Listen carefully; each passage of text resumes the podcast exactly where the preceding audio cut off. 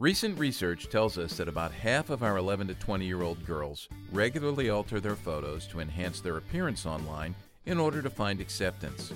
Researchers also tell us that our girls are much more likely to experience anxiety and depression than their male peers. What are the cultural forces that are shaping and even misshaping girls in today's world? Why are more and more of our girls struggling to figure out who they are and how to live in the world? And what can parents and youth workers do to guide girls through the earthquake of adolescence and into an adulthood where they flourish? Stay tuned as we chat with physician, counselor, and author Dr. Leonard Sax about his new book, Girls on the Edge, on this episode of Youth Culture Matters.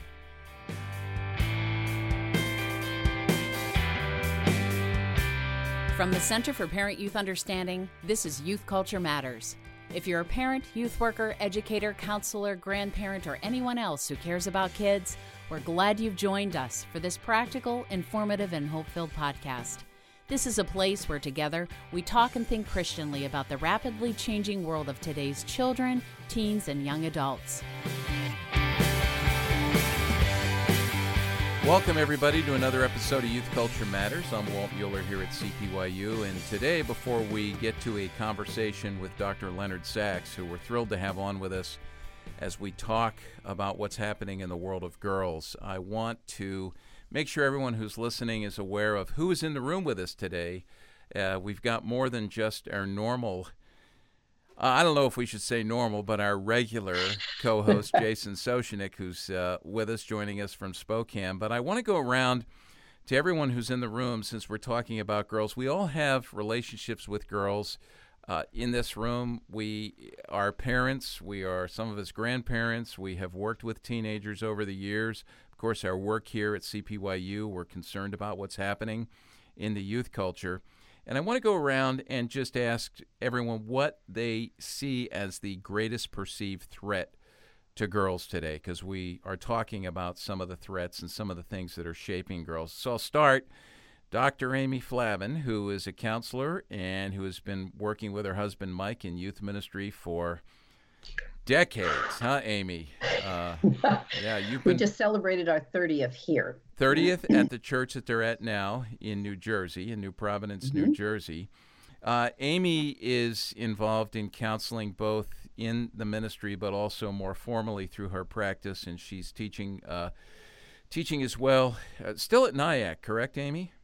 Yes. Okay. Undergrad and grad. Uh, a grad and undergrad at Nyack, and then she's on associate staff with us. But I want to ask you, Amy maybe just take 30 seconds. What, from where you sit, uh, is the greatest perceived threat to girls today?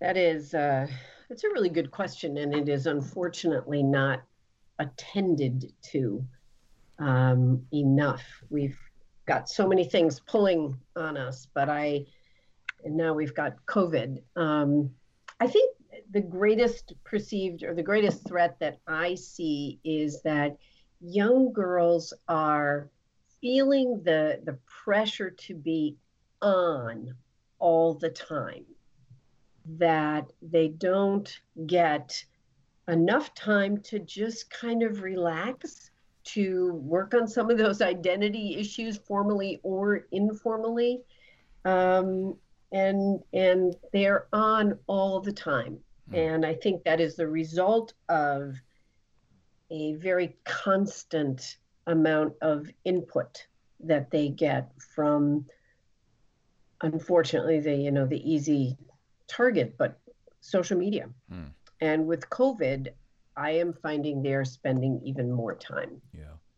Well we're going to get to thank you amy. We're going to get to talk to dr Sax about that because that's certainly something that he's been addressing in his practice and also in his new book uh, Chris, Chris Wagner, who's here, and everybody's familiar with Chris. Chris handles all the engineering of this Youth Culture Matters podcast. And you're dad to a 10 year old, correct? Yep. 10 year old daughter. Yeah. Um, and yeah, it's a, it is a rough world for them to navigate. And I think if I were to try to summarize the answer to your question, it'd be, um, the confusion or the mixed messages that they receive regarding Ooh. everything from their abilities and what they can and cannot do to uh, things regarding sexuality, what they should or should not do, and it, it's it seems like um, they're they're hearing messages of one thing, and then their role models are doing the exact opposite, and and I think that leaves them scratching their heads, not sure what to do. Yeah, good. Thank you for that. Theodora Dillman is our intern here, and she is taking a semester off from her studies at Yale University, 20 years old, a junior, uh, a girl, right? And uh, a big sister. Um, and I've seen you with your little sister. How old is she? She's 10. She's 10. Mm-hmm. Okay, yeah. So, you know, you're and you're playing field hockey at Yale on the women's field hockey team. So you're around females, your peers. How would you answer that question, Theodora? Um, concerning to me most, and what I see a lot uh, on campus, is the continued reduction of females to just a body, um, and the uh, the reducing of personhood to what now society is defining as female as just a person who menstruates. I saw an article recently um, for a dictionary definition of what it is to be female, and it was defined as simply those couple words. Um, so, not only does hypersexualization reduce a female to a body, but it's that idea is reincarnated also in this definition of what femalehood is. Yeah, yeah. Good. Thank you for sharing that. And I love getting the perspective of someone younger. Uh, so now let's move to someone considerably older. Jason Soucinek, you're working with our Sexual Integrity Initiative and Project 619 out there in Spokane, and I know you're right in the in the in the middle of everything that's happening uh, in terms of talking about, thinking about sexuality, identity, uh, many of the things that have been mentioned already. But how would you answer that? Well, I think the quickest uh, response I would give is the area that I work, which is sexualization of, of women. And I think that um, the intern, your intern, actually brought that very point up. I, I, actually think that there's a component of each of these things, which I'm excited for Dr. Sax to get to, uh, because he take, tackles many of these things in the book. But I think that sexualization of women is one of the, the things that I, I'm seeing so often have a profound impact on the way that they respond not only to their own bodies but then how they then respond to everyone else around them yeah yeah thanks for that jason. And i would i would simply add to this you know the first thing that came to mind as i scribbled this question out this morning knowing that i was going to ask everyone this question is eh, one of the things that's most alarming for me is objectification. I have two daughters who are grown uh, women both married and one of them has two daughters of her own. Those would be my, you know, my granddaughters, and I am very concerned about that. You know, based on our interaction with media, social media, and the kinds of messages that kids are getting. So I know we'll be delving into this. And Leonard Sax, I want to welcome you again to Youth Culture Matters. Thanks so much for joining us. Thanks for inviting me. Yeah, I want to I want to talk about your new book. You you are an author. Uh, you're a medical doctor, you have a PhD, board certified family physician, and a psychologist. You've written books, Why Gender Matters, a book on boys, Boys Adrift, and you were on a podcast episode with us. I think it was episode 97, where we talked about your book, The Collapse of Parenting. We got great feedback on that, so helpful. And this book, this uh, new book, Girls on the Edge, which is actually an update, a revised version of a book you wrote 10 years ago is is phenomenal, and I want to highly recommend it. We're going to talk about the book here, but let me ask you, Leonard. You know, why the book and why an update? Well, back in 2010, I wrote a book, uh, again titled "Girls on the Edge," uh, really based on my experience as a family physician in suburban Maryland, just outside uh, Washington, D.C. for 19 years and the changes that I had observed over those two decades, uh, and the concerns I had that we were seeing so many uh, more girls who are anxious or obsessed. Uh, they're outperforming their brothers on almost every domain, uh, certainly academically, uh, but they're much more likely than their brothers to be anxious or depressed, obsessed. And uh, so I wrote that back in 2010, and I devoted a chapter in that book to social media, in which I expressed my concern that social media uh, could be a big problem for girls, um, and more so for girls than for boys. I wrote that book before Instagram launched. Instagram launched in October 2010, exactly 10 years ago.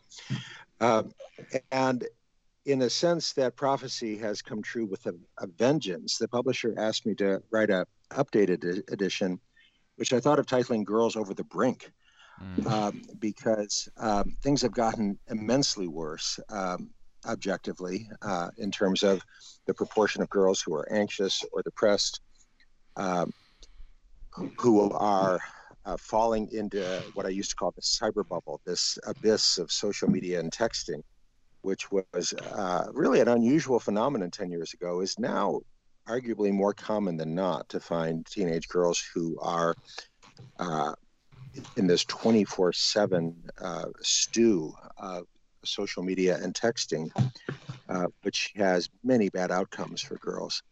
Uh, so that's why it was time to do an update because things have changed profoundly in 10 years' time.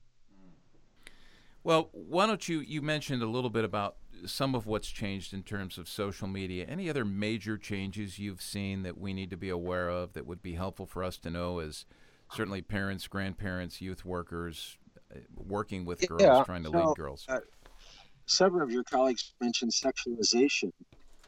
I would point out that uh, American culture has really always sexualized women. There's nothing new about that. Um, but you go back 50 years ago, and the sex objects were actually women, adult women like Sophia Loren and Marilyn Monroe.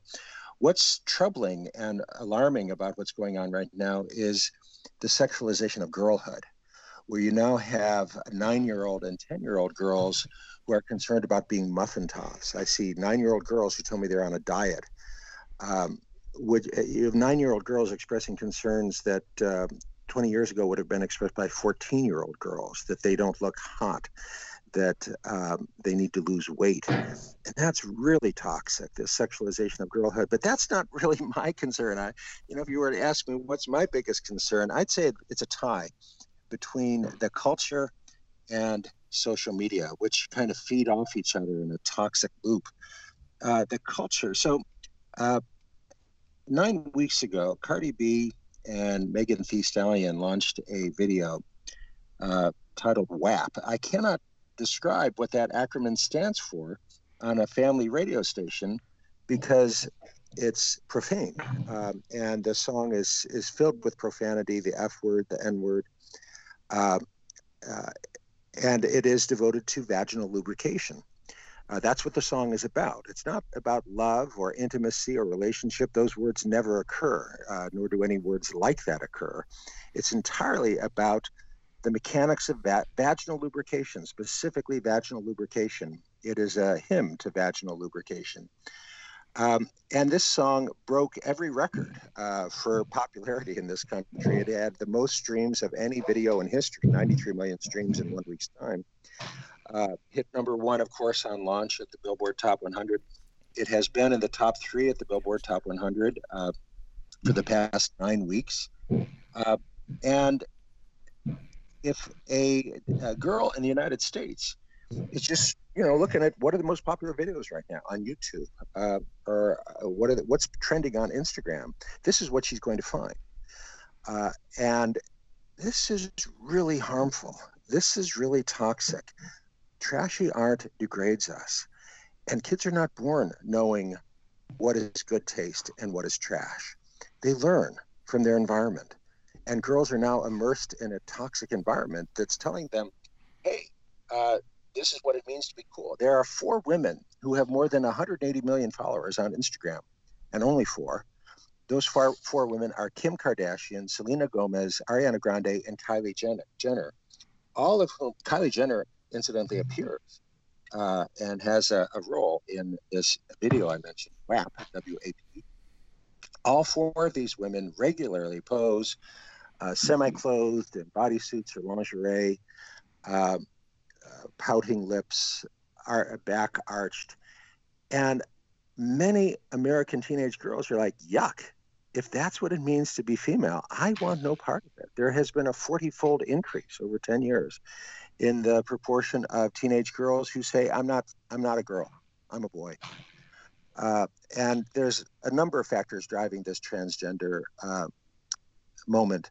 But one part of it, uh, I believe, is this immensely toxic culture and girls saying, that's not me. I don't want to play that game. You know, uh, what's been interesting and alarming to me, and we've tracked with that song, and, you know, as soon as it broke, and you're right, it broke all kinds of records. I mean, that is indicative of what we think is normal in this in this culture right now. But the the outcry uh, has been extremely limited, has only come from you know maybe some small corners of the culture, which is which is indicative of, of change in our culture as well. And the, pa- the I think that's an important point. Oh that, yeah, that the the uh, the anchors, the what used to be the uh, the newspapers of record, the Wall Street Journal and the New York Times, both had articles claim, uh, praising this uh, video uh, by women reviewers who say how this is empowering. Uh, the song begins with the repeated statement, There's some whores in this house.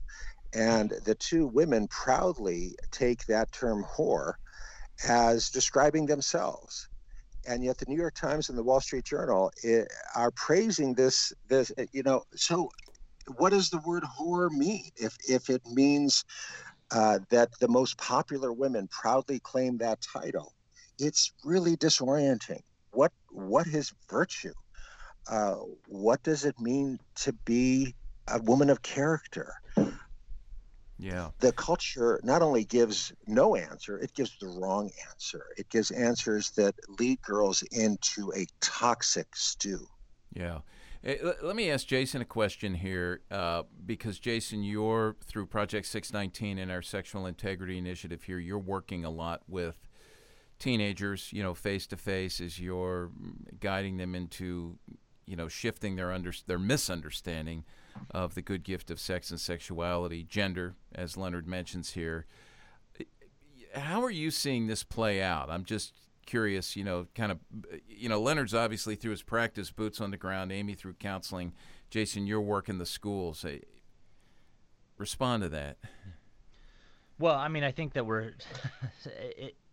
I resonate with everything that Leonard is saying because it's it's being played out day in and day out when we're in, when we're in the schools. Right now, we're um, doing a lot of face to face through uh, Zoom and, and other uh, tools. But um, one of the things I would say is that the, the dynamic of what uh, impact social media and other areas are having on uh, women specifically uh, is uh, there's there is a hypersexualization. And and even going back to what Leonard was talking about um, the dynamic of there there's a there's a shift that's happening where where uh, every so often I might hear a, a, female speak about being lesbian or or up until maybe even two years ago I'd hear them talk about bisexuality that they were bisexual. It was a very common thing among middle schoolers.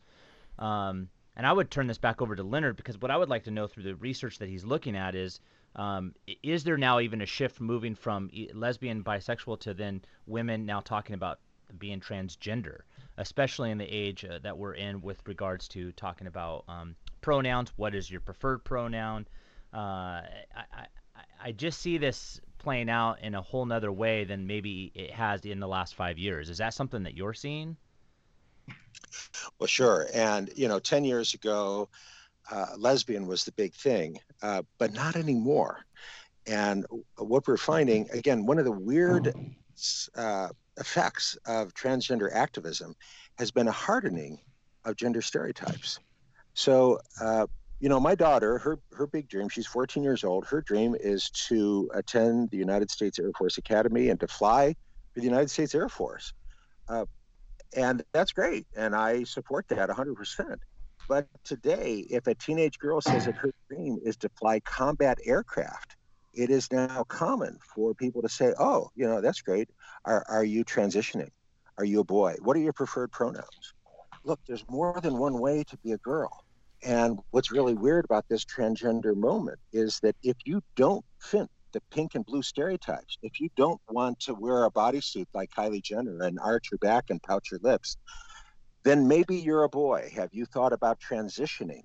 Uh, the range of human experience is very large. There's many ways to be a woman, um, but again, this this this toxic culture that we're in, uh, Instagram and TikTok, is communicating this message to girls that if you uh, are not going to play this game of uh, posing uh, semi-clad photos of yourself in, in lingerie on Instagram, you know, maybe maybe you should rethink your gender. Maybe you're male. Then no one intended this.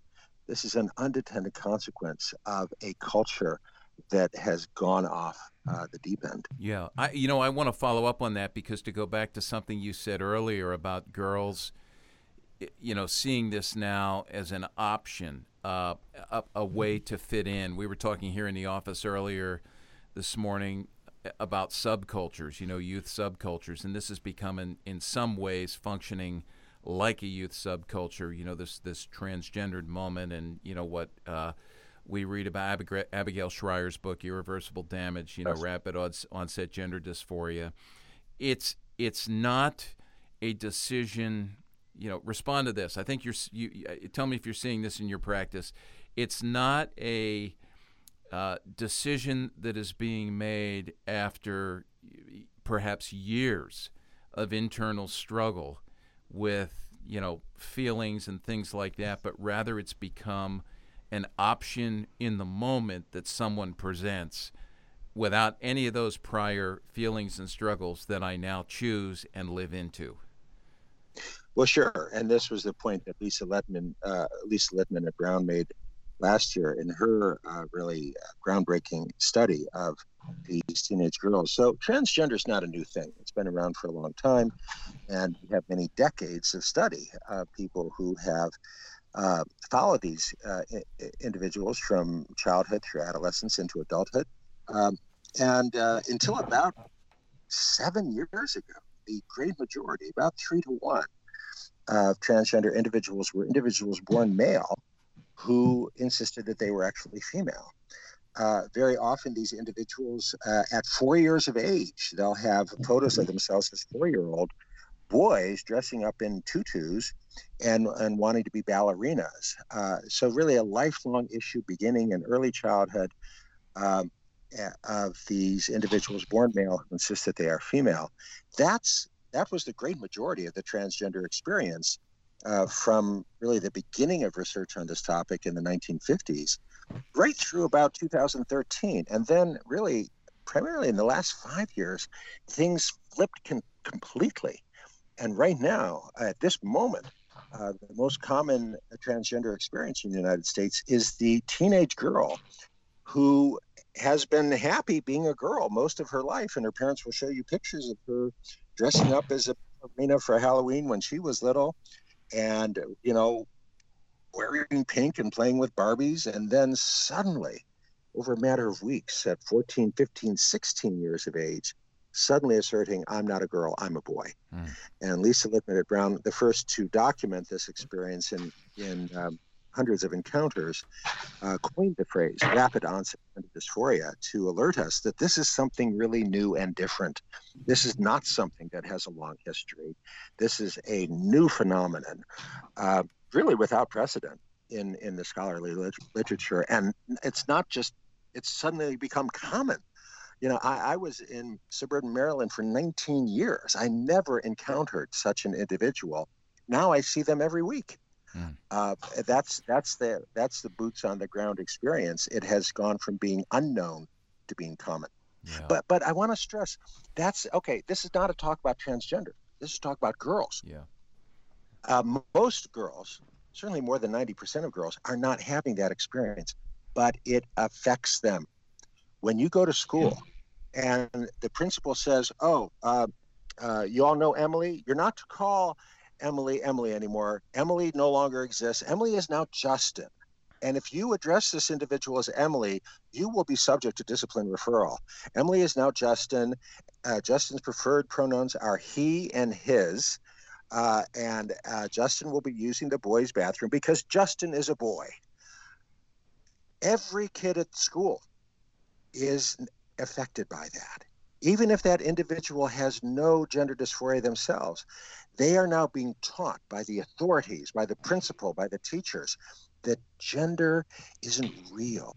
That gender is just whatever you want it to be, that there's no underlying reality there. Adolescence is confusing enough. The task of the adolescent is to figure out who am I? Who do I want to be? And whether you're a woman or a man is pretty fundamental. And the principal, the counselors, the teachers are now pulling the rug out from underneath every kid's feet by saying that foundation is open to question. We want you, we want you to think are you really your assigned gender, the gender that you were assigned at birth? Maybe that's not a good fit for you. Maybe you would be happier choosing a different gender or going non binary. Questions that kids never encountered 10 years ago. Every kid at that school is now encountering, and it is making the confused time of adolescence much more confusing. The grown-ups are doing harm. Hmm.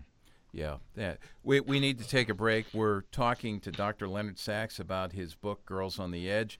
By the way, I'll mention on the cover of the book, Caitlin Flanagan, in an article in the Atlantic, says it is the best book about the current state of girls and young women in America. So stick with us. We'll be right back and continue our conversation.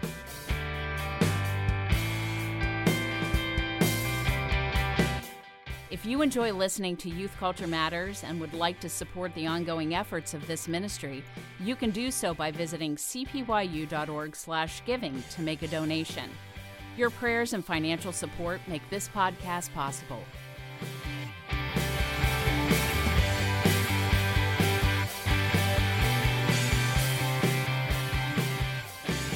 Thanks for listening to Youth Culture Matters. We're here with Dr. Leonard Sax talking about his new book, or a book that's been updated from several years ago, Girls on the Edge. And I'm going to turn it over to Amy Flavin, who has a question specifically for you, uh, Dr. Sax. So, Amy, I know that during the break that you were talking a little bit about um, uh, some question that you might have for Leonard.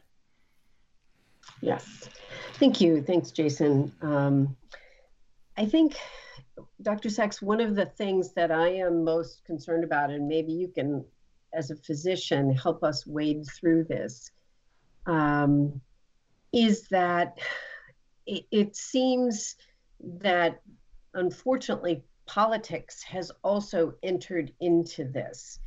And I'm I've actually spoken with a couple of physicians in my area who um, are finding their hands kind of tied in terms of it's almost it's mandated even almost by law that they go along with the the thoughts of a child who says i don't want to be a girl anymore or i don't want to be a boy anymore. And they are told that they have to go with that. And I'm wondering if you have any suggestions in regard to that. I'm a I'm a therapist, and um, I have not directly encountered it, although I've encountered many young young people who are you know having homosexual feelings or same-sex attraction. Well, we need to distinguish same-sex attraction from gender identity, sexual orientation, and gender Absolutely. identity. But getting to the the core of your question, uh, I'm in Pennsylvania. I have not encountered that firsthand, but I've uh, heard from many professionals in California, in New Jersey, and Massachusetts who yep. have encountered it.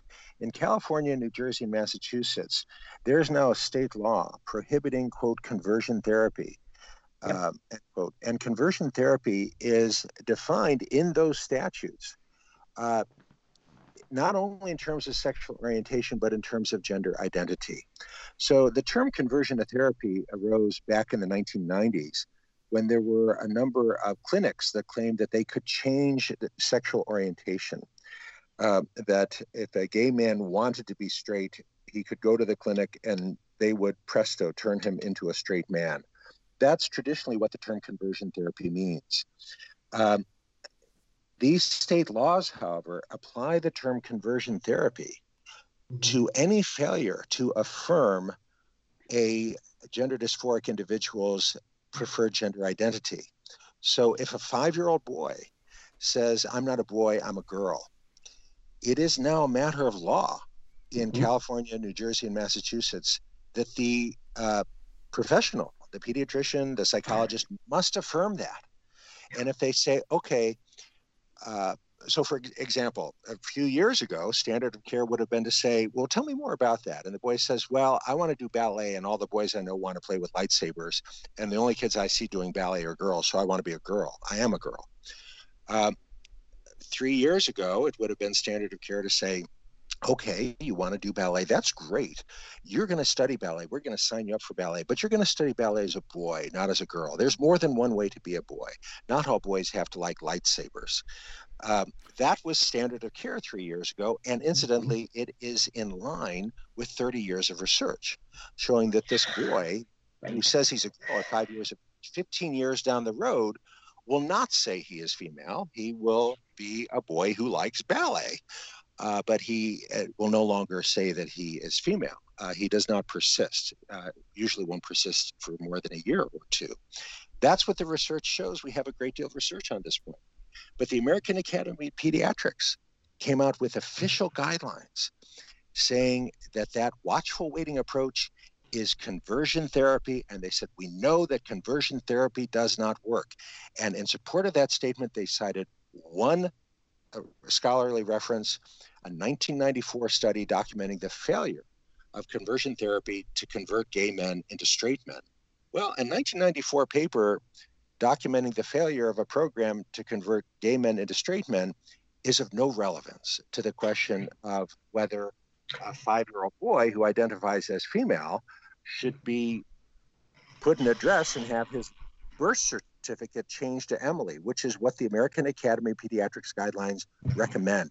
The old birth certificate should be destroyed. Justin never existed. Now, Emily, this is not based in science, it's based in politics. And that comes back to the key point. And that's why I wrote an article called The Politi- Politicization of the American Academy of Pediatrics, uh, hmm. because unfortunately, that's what's happened. Um, the American Academy and many other leading organizations, which for most of their history were guided by science, are now ignoring the science and instead being guided by politics and ideology. And that's a problem. So I've heard from professionals in California and Massachusetts who tell me that they're now whispering to the mm-hmm. parent. Mm-hmm. Um, they don't want to speak out loud. They don't want to be overheard by any staff, and they don't put this in the official chart. They'll whisper to the parents, "Hey, you know, just wait a, a couple months, wait a year or two. He, he your five-year-old son will outgrow this. By all means, sign them up for ballet." But they don't write that in the chart because if they do, they could lose their license. Mm. Yep. So, so I, I happen to practice in New Jersey, so I totally resonate with that. Yeah. yeah, Amy, that was a great question, and and Leonard, you know, you've you've mentioned where this has gone in response to that question. You've mentioned where it's gone in the world of of medicine. You know, my question is do you perceive or have a sense that this is actually going to spread, this kind of, you know, these borders and boundaries that, that we're not allowed to overstep? Do you think this will spread into the realm of parenting?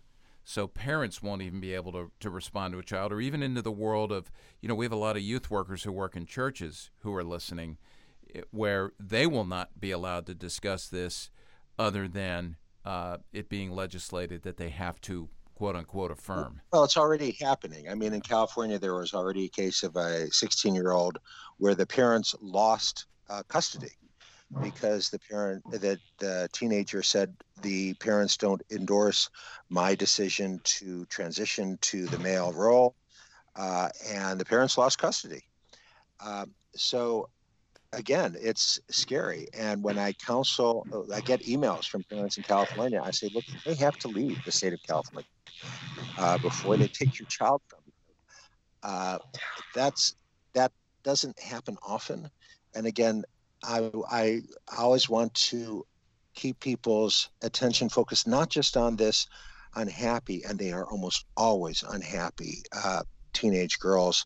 Again, that's Lisa Littman's finding that more than 60% of these girls who decide that they are boys suddenly, as teenagers, they're also uh, clinically depressed or anxious on one or more psychiatric medications.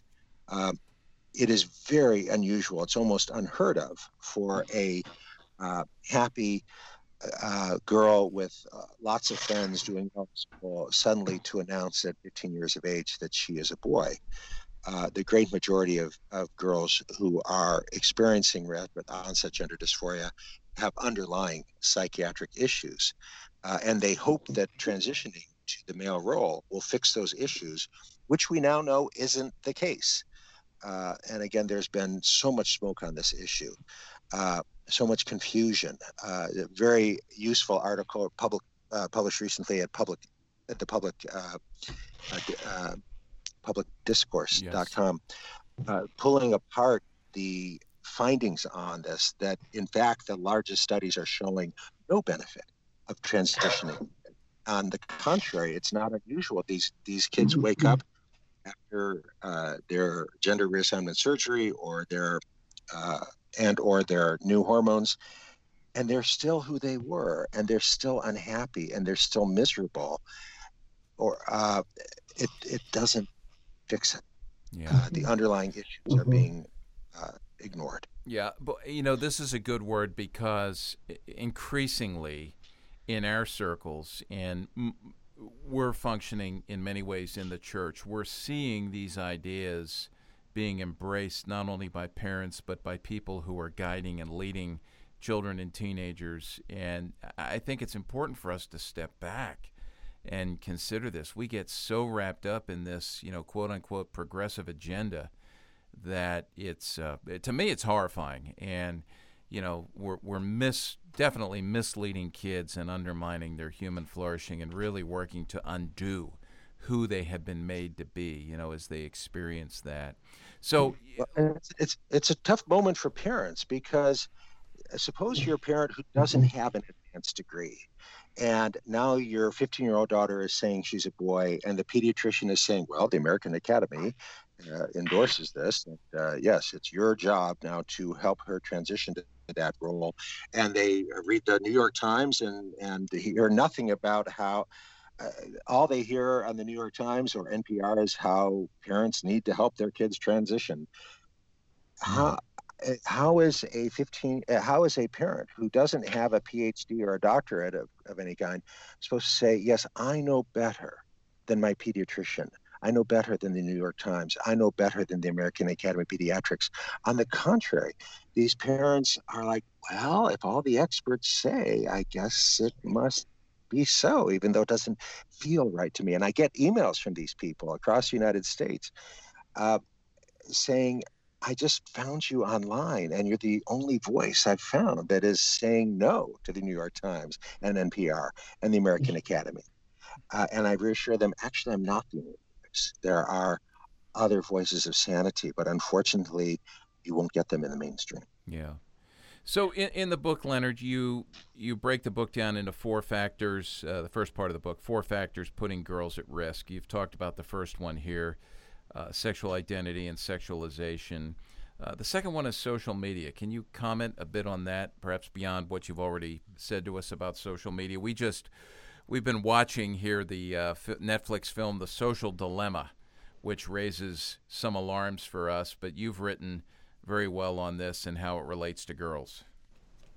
So one of the most striking findings in the research is that the more time teens spend on social media like Instagram, the more likely they are to become depressed. But that's a small effect and a huge effect for outcome. Uh, well, I think we now have some good answers, which again I, I spend a good chunk of the book trying to uh, communicate. Girls and boys use social media differently, and that seems to be driving the difference. So, boy and a girl both go to a football game. They both take pictures of the game. The boy is taking a picture of the game or the pretty cheerleader of the game. The girl is turning the phone on herself and she's taking a hundred selfies at the game. And then that evening, she's going through those hundred selfies and she's finding two or three where she's laughing and the kids around her are laughing. That's what she's posting on her Instagram. Now, if you don't like Jake's photo of the pretty cheerleader, he doesn't care. But if you don't like Sonia's photo of Sonia, she's going to take that more personally. Uh, and So a boy and a girl both get sick. They both throw up. The boy posts a photo of his own vomit on his Instagram. girls, girls never do that. Girls never do that. Um, so imagine a girl sitting in her room looking at all the other girls' Instagram. You know, there's Emily at the party. She's having a great time. There's Vanessa at the football game. She's having a blast. I'm just sitting here and not doing anything. My life sucks. Uh, a boy looking at the other boys' uh, Instagram, well, there's Jake's vomit. There's Brett's dead dog. Because boys post a wider range of their lived experience, they're less likely to be feel like all the other boys are having more fun than they are. And that brings us to another study um, from uh, Carol Dweck and her colleagues at Stanford showing that girls are very ready to believe that other girls are having more fun than they are, that other girls' lives are more interesting than their own life is. Is this turns out to be not at all true for boys. Turns out that boys greatly overestimate how interesting their own life is to other people. So we have multiple mechanisms that help us to understand why social media appears to be more toxic for girls than it is for boys. Boys, it turns out, are much more to the addictive properties of video games than girls are, but that's a different that's a topic for a different conversation. I, I was just going to chime in there as you talk about that study with girls and you know how how they think of that. It, it, it's not just teenage girls. This extends into moms as well. We're hearing this consistently. Well, but teenagers are more vulnerable. Right. Uh, right. The, the, younger you are when you use social media, the more vulnerable you are. You know, at age 30, you've got, you have, I hope, some kind of self concept. Uh, you have, I hope, uh, some kind of job or role in the adult world. None of that is true for a 14 year old. You don't know what you're going to do. You don't know what you're going to be. And so you're much more vulnerable to those nasty anonymous comments. Uh, and, and this is another, okay, so big phenomenon going on right now in the United States is this growing gender gap in anxiety and depression. Girls have always been a little more likely than boys to be anxious or depressed. That gap has exploded in recent years. Why is that? A short answer boys are spending their free time playing video games, girls are spending their free time on social media. How does that explain the difference? It's very simple. If you spend three hours a day playing Fortnite or Grand Theft Auto or Call of Duty, you will eventually be master of the universe. The way these games are built, if you put in the hours, you will succeed. And I've heard this from boy after boy after boy after boy. And it's my own experience as well playing these games. Uh, the first time you play Fortnite, you get killed in the first five seconds. But if you put in the time after 30 hours or so, you are victor. You are number one in Fortnite Battle Royale. You will win that's not true in social media. In social media, you could put in all kinds of time, effort, and money into making the perfect video. It's hysterically funny, 45 seconds long, perfect length, posted on TikTok. Two weeks later, you've got 23 views and some nasty comments from people you don't recognize. You put in all that time and effort, nothing, nothing. That's the difference. The video game experience, you will eventually win you will be master in social media there's nothing guaranteed and you have all these stories of these kids who they put out a tiktok video and they got 20 million views and now they're a celebrity and their video is not nearly as good as yours. The world is unfair. And and why them and not me? Envy and resentment corrode the soul. Keeping with just anxiety and depression, is there an age at where it's highest, or um, it just seems like the age at which I'm engaging um, both adolescents and even pre-adolescents that it seems like anxiety and depression, specifically among girls, actually seems to be higher. It seems to be happening more and more. Is that something that's based upon what getting, you're seeing? Yeah, it's getting younger, and and again, we've got uh, pretty good numbers on this. That uh, we're now seeing, uh, uh, so it has always been the case, as far back as we have uh, documentation, that among prepubescent individuals, not much of a gender gap. As soon as puberty hits, girls uh, begin to see that rise in anxiety and depression among girls. And again, that's a fundamental difference in the effect of puberty. Uh, the older boys get, the more happy they describe themselves with their bodies. Uh, between ages 12 and age 18. As girls same age group, the 18 year old young woman is much less happy with her body than the 12 year old girl was. So puberty has very different effects on girls and boys. It tends to boost boost self concept in boys, tends to undermine self concept in girls. And the age of onset of puberty is getting younger and younger for girls. Throughout the 20th century, age of onset of puberty uh, got younger for both boys and girls from 1900 through about 1980. Since 1980, there has been no significant change in the age of onset for boys uh, for puberty but it's continued to get younger and younger for girls. More than half of American girls now begin the process of puberty prior to their 10th birthday. And that uh, I devote a chapter of my book on edge to why that's happening and what you can do about it. And it's not good news. The earlier the onset of puberty, the greater the risk of anxiety and depression for that girl in adolescence. This is so good. We're going to take a break, and when we come back, we'll continue our conversation with Dr. Leonard Sax.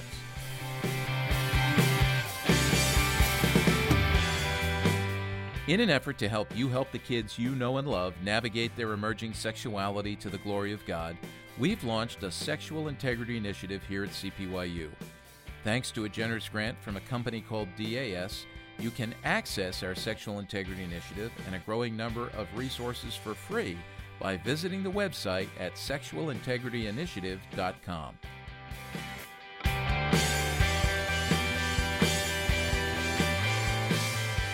This has been a, a, great conversation with Dr. Leonard Sax about his book, Girls on the Edge. Uh, the book is published by Basic Books, and we highly recommend that if you're a parent, if you're a grandparent, if you're a school teacher, if uh, you are a pastor, if you are a youth worker, get this book and read it because what Dr. Sax does is he is working through many of the factors today that are shaping our girls at younger and younger ages. I would say misshaping our girls as well at younger and younger ages, things that are putting our girls at risk. And we've talked a bit about the first factor, sexual identity and sexualization. The second factor, we just finished chatting about a little bit social media, which certainly we want folks to be aware of. We talk about these things at our Digital Kids Initiative here at CPYU, and uh, parents, these are these are matters that you have to be addressing. Uh, these things are not neutral in in any way, shape, or form, and so we need to be very proactive in understanding not only what some of the pressures are in terms of this good gift of technology and how it's misused, but how it misshapes our girls and, and our sons as well, and how to prevent that. But I want to uh, shift here. You have a a chapter, Leonard, on dreams, dreams and obsessions. Can you talk about that a bit? Yeah, so I have visited uh, over 400 schools over the last 19 years, and very, very often in the United States, as you're uh, touring a school, you, you'll see posters uh, in the cafeteria, in the hallways that say things like "Dream big, never quit," uh, "Quitters never win," and "Winners never quit." uh, if you work hard enough, your dream will come true. The problem with uh, each of those statements is that they are false. They're not true statements. Um, if you work hard enough, your dream will come true. Uh, well, it depends. Uh, if your dream is to play in the National Basketball Association and your adult height is five foot four, your dream is not going to come true, no matter how hard you work you have to find the right dream. You have to find a dream that is suited to your talents. Uh, but there's no mention of that. If you work hard enough, your dream will come true. Um, and that is not traditionally actually been part of American education. And again, we know this from scholars like Jean Twenge, who has who have studied uh, what American kids were taught a generation ago and what they're taught today. And it's it really is toxic uh, because if you work hard enough, your dream will come true. Well, the flip side of that is if your dream doesn't come true, you didn't work hard enough. It's your fault. Uh, so we have girls whose dream is to be an Instagram celebrity. And as I said a moment ago, they put all this time and effort into their Instagram video and it fizzles. No one has told them that, you know what, we've got numbers on this. Uh, there's about 2 million people posting Instagram videos for every one that goes viral. Uh, so your odds of hitting the jackpot uh, you'd be better off buying a lottery ticket, honestly. Uh, the odds are very low. No one has told them that. Uh, on the contrary, they are immersed in this drumbeat. If you work hard enough, your dream will come true, which means it's your fault. If the, if the dream doesn't come true and you don't hit that jackpot of fame and wealth, it's your fault. Uh, you weren't good enough. You didn't try hard enough. And girls more than boys tend to internalize their failures. When boys fail, they're more likely to say, well, the coach didn't like me, or it was rigged, it wasn't fair. When girls fail, fail they're more likely to say, I'm not good enough, I'm not pretty enough. Uh, and as a result, that disappointment, that envy, that resentment turns inward, and you have a very unhappy girl. Can you, in the chapter you talk about anorexia of the soul, can you comment on that? I that that term really grabbed my attention. Yeah. So uh, it's not my phrase. It's a phrase a mom used describing what she observed in her own daughter. So we know a lot about anorexia nervosa, how uh, some of these girls fall into this uh, cycle of thinking they're they're too fat, and even though they're not, and uh, they can gain mastery by not eating anything. Um, they fall into this obsession where the only parameter of value is being slender, being really slender. And the more slender you are, the better you are. Uh, and so uh, they their whole world, their whole worldview becomes focused on just one parameter. Only one thing matters, and that's whether or not I'm slender. And as this mom observed, this is happening in other domains, anorexia of the soul, where a girl develops an obsession, maybe with fitness, maybe with Instagram. Um, and all that matters is how she's doing on that one parameter. And I talk a lot in the book about hey, it's great for girls to be athletic, to participate in a team sport that has many well documented benefits. But how do you tell if it's tipping over into an unhealthy obsession? Being fit is great, but becoming obsessed with fitness is unhealthy. Mm. Where's the line? This is a key question that parents must understand because it is unreasonable. Again, if you just read the New York Times or listen to NPR, they'll say, well, let kids decide. You know, good parenting means letting kids decide. Not always. In the case of a girl with anorexia, it would be bad parenting to say, well, I'm going to let my daughter decide when she's too skinny. I think I, uh, good parenting means letting her decide. No, she's fallen into this this obsession, anorexia, and parent may have to intervene for her sake. And the same is true of these other obsessions. If a healthy interest and enthusiasm for being fit has turned into an unhealthy obsession with fitness, where that's all that matters and everything else is sacrificed, then you, the parent, may need to intervene, just as you would if your daughter was anorexic. Anorexia of the soul. Uh, the failure develop, to develop a healthy self concept that's balanced and that has multiple uh, domains and multiple dimensions becoming instead focused on just one parameter to the exclusion of everything else, going for that dream. If you give up your dream, you die. A quote from Flashdance, uh, which uh, really anticipated this whole uh, uh give up your dream, you die uh, mentality. Uh, parents need to understand what's going on. This was, you know, when Flashdance came out, you know, back in medieval times, it, it wasn't the uh, governing mentality in the schools, but now it is. And kids who've never heard of the movie will say things that sound an awful lot like, if you give up your dream, you die. That's not true. If you give up your dream and find a new dream, that's part of what it means to be a mature adult. Yeah, Leonard, uh, I'll jump in with you there and say uh, I saw that movie. Anyone else see it?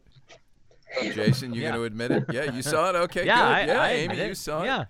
Theodora? Yeah, she's going, I have no clue what you're talking about, right? Yeah. Medieval times, I like that. You talked there, Leonard, about intervention uh, strategies or, or getting parents to intervene.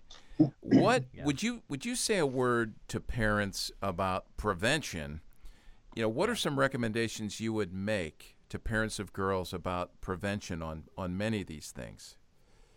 Well, we're in the middle of a pandemic right now, and I think this has really brought these issues front and center. Uh, there's two approaches that you can take as a parent.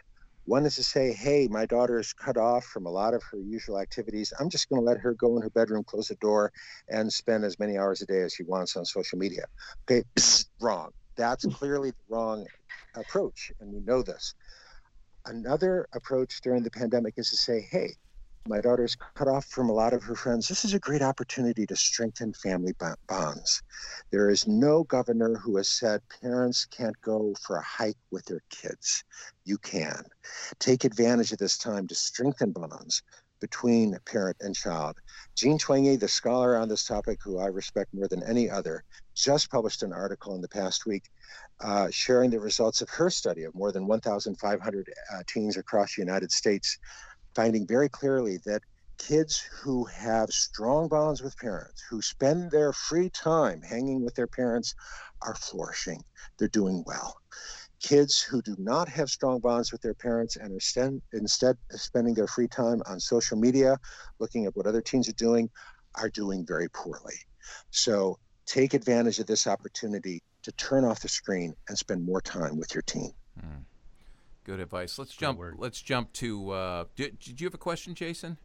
Were you going to jump? Well, I just I, I think we've kind of hit upon some of them, but I, I would just turn the attention from parent to youth worker. What would you say uh, for a youth worker that's listening to this to come alongside? So a youth pastor that's hearing a lot of what you're sharing and how they can either come alongside the parents or come alongside the adolescent girl in the midst of uh, some of the many things that you're sharing. I love it. And and indeed, I devote the final chapter of my book, Girls on the Edge, to answering that question. I've led many workshops for youth pastors over the years. I have a workshop called The Maiden King, uh, sharing again the research. We don't have to guess, we know what is most effective. What is most effective is to create strong bonds across generations girls with women, boys with men. So your youth retreat should be girls with a community of women doesn't have to be their moms. Uh, it just needs to be women of different ages to give them a different perspective. And yet, unfortunately, many churches are not getting that message. Instead, they're they're sponsoring pizza night with uh, ninth grade girls and boys together. That's not what they need.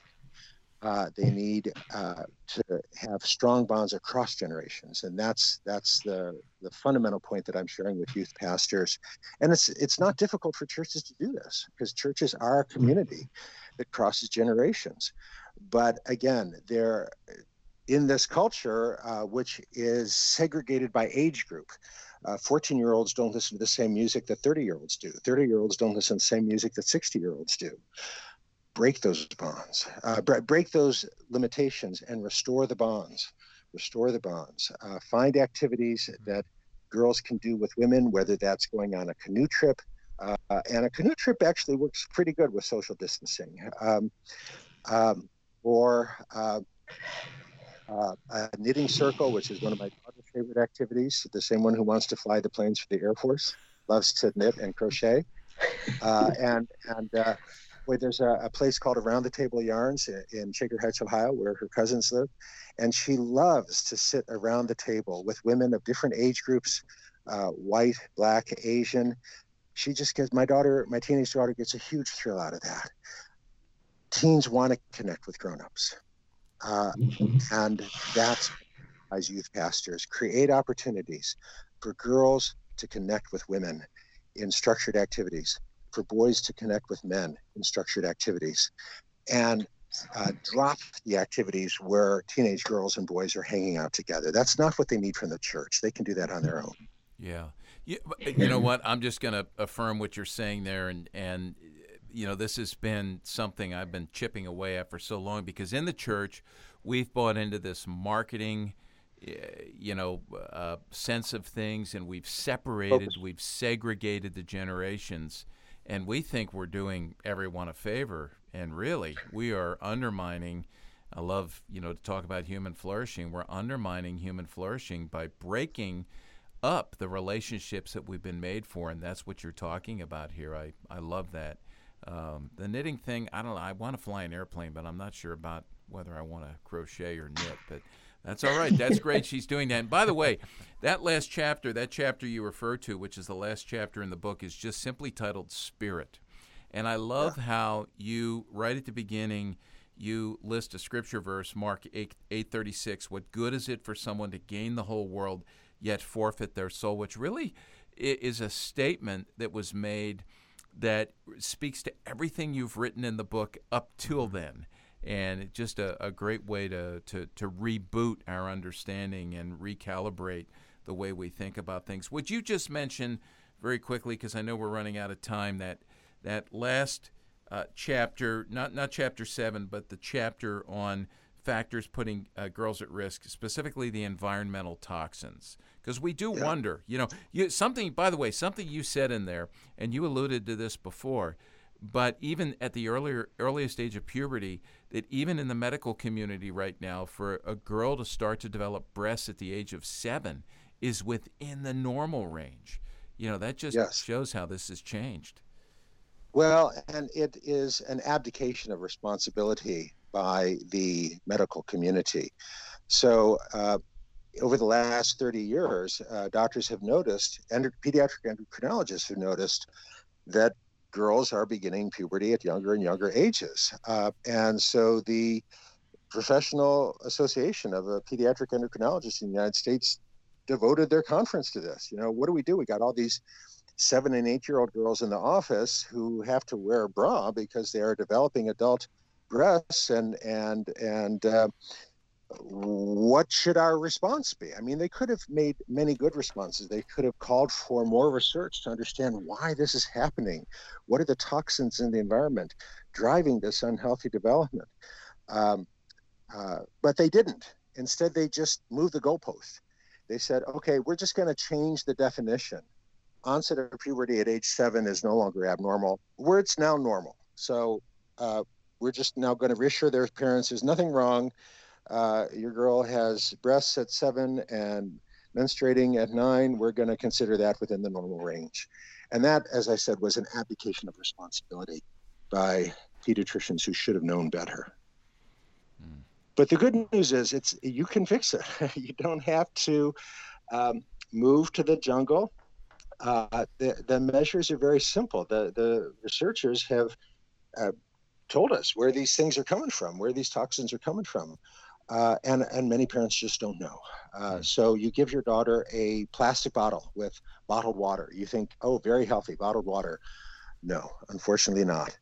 Uh, that bottle is made of polyethylene terephthalate. Uh, we now know that polyethylene terephthalate leaches antimony and di- uh, phthalate into the water. Those substances act like female hormones. Uh, so you're giving your daughter bottled water. Um, uh, in a clear plastic bottle, you're giving her female hormones. That's six, seven, eight, nine years of age. You're driving this onset, uh, early onset puberty. Uh, what happens when you give boys substances that act like female hormones?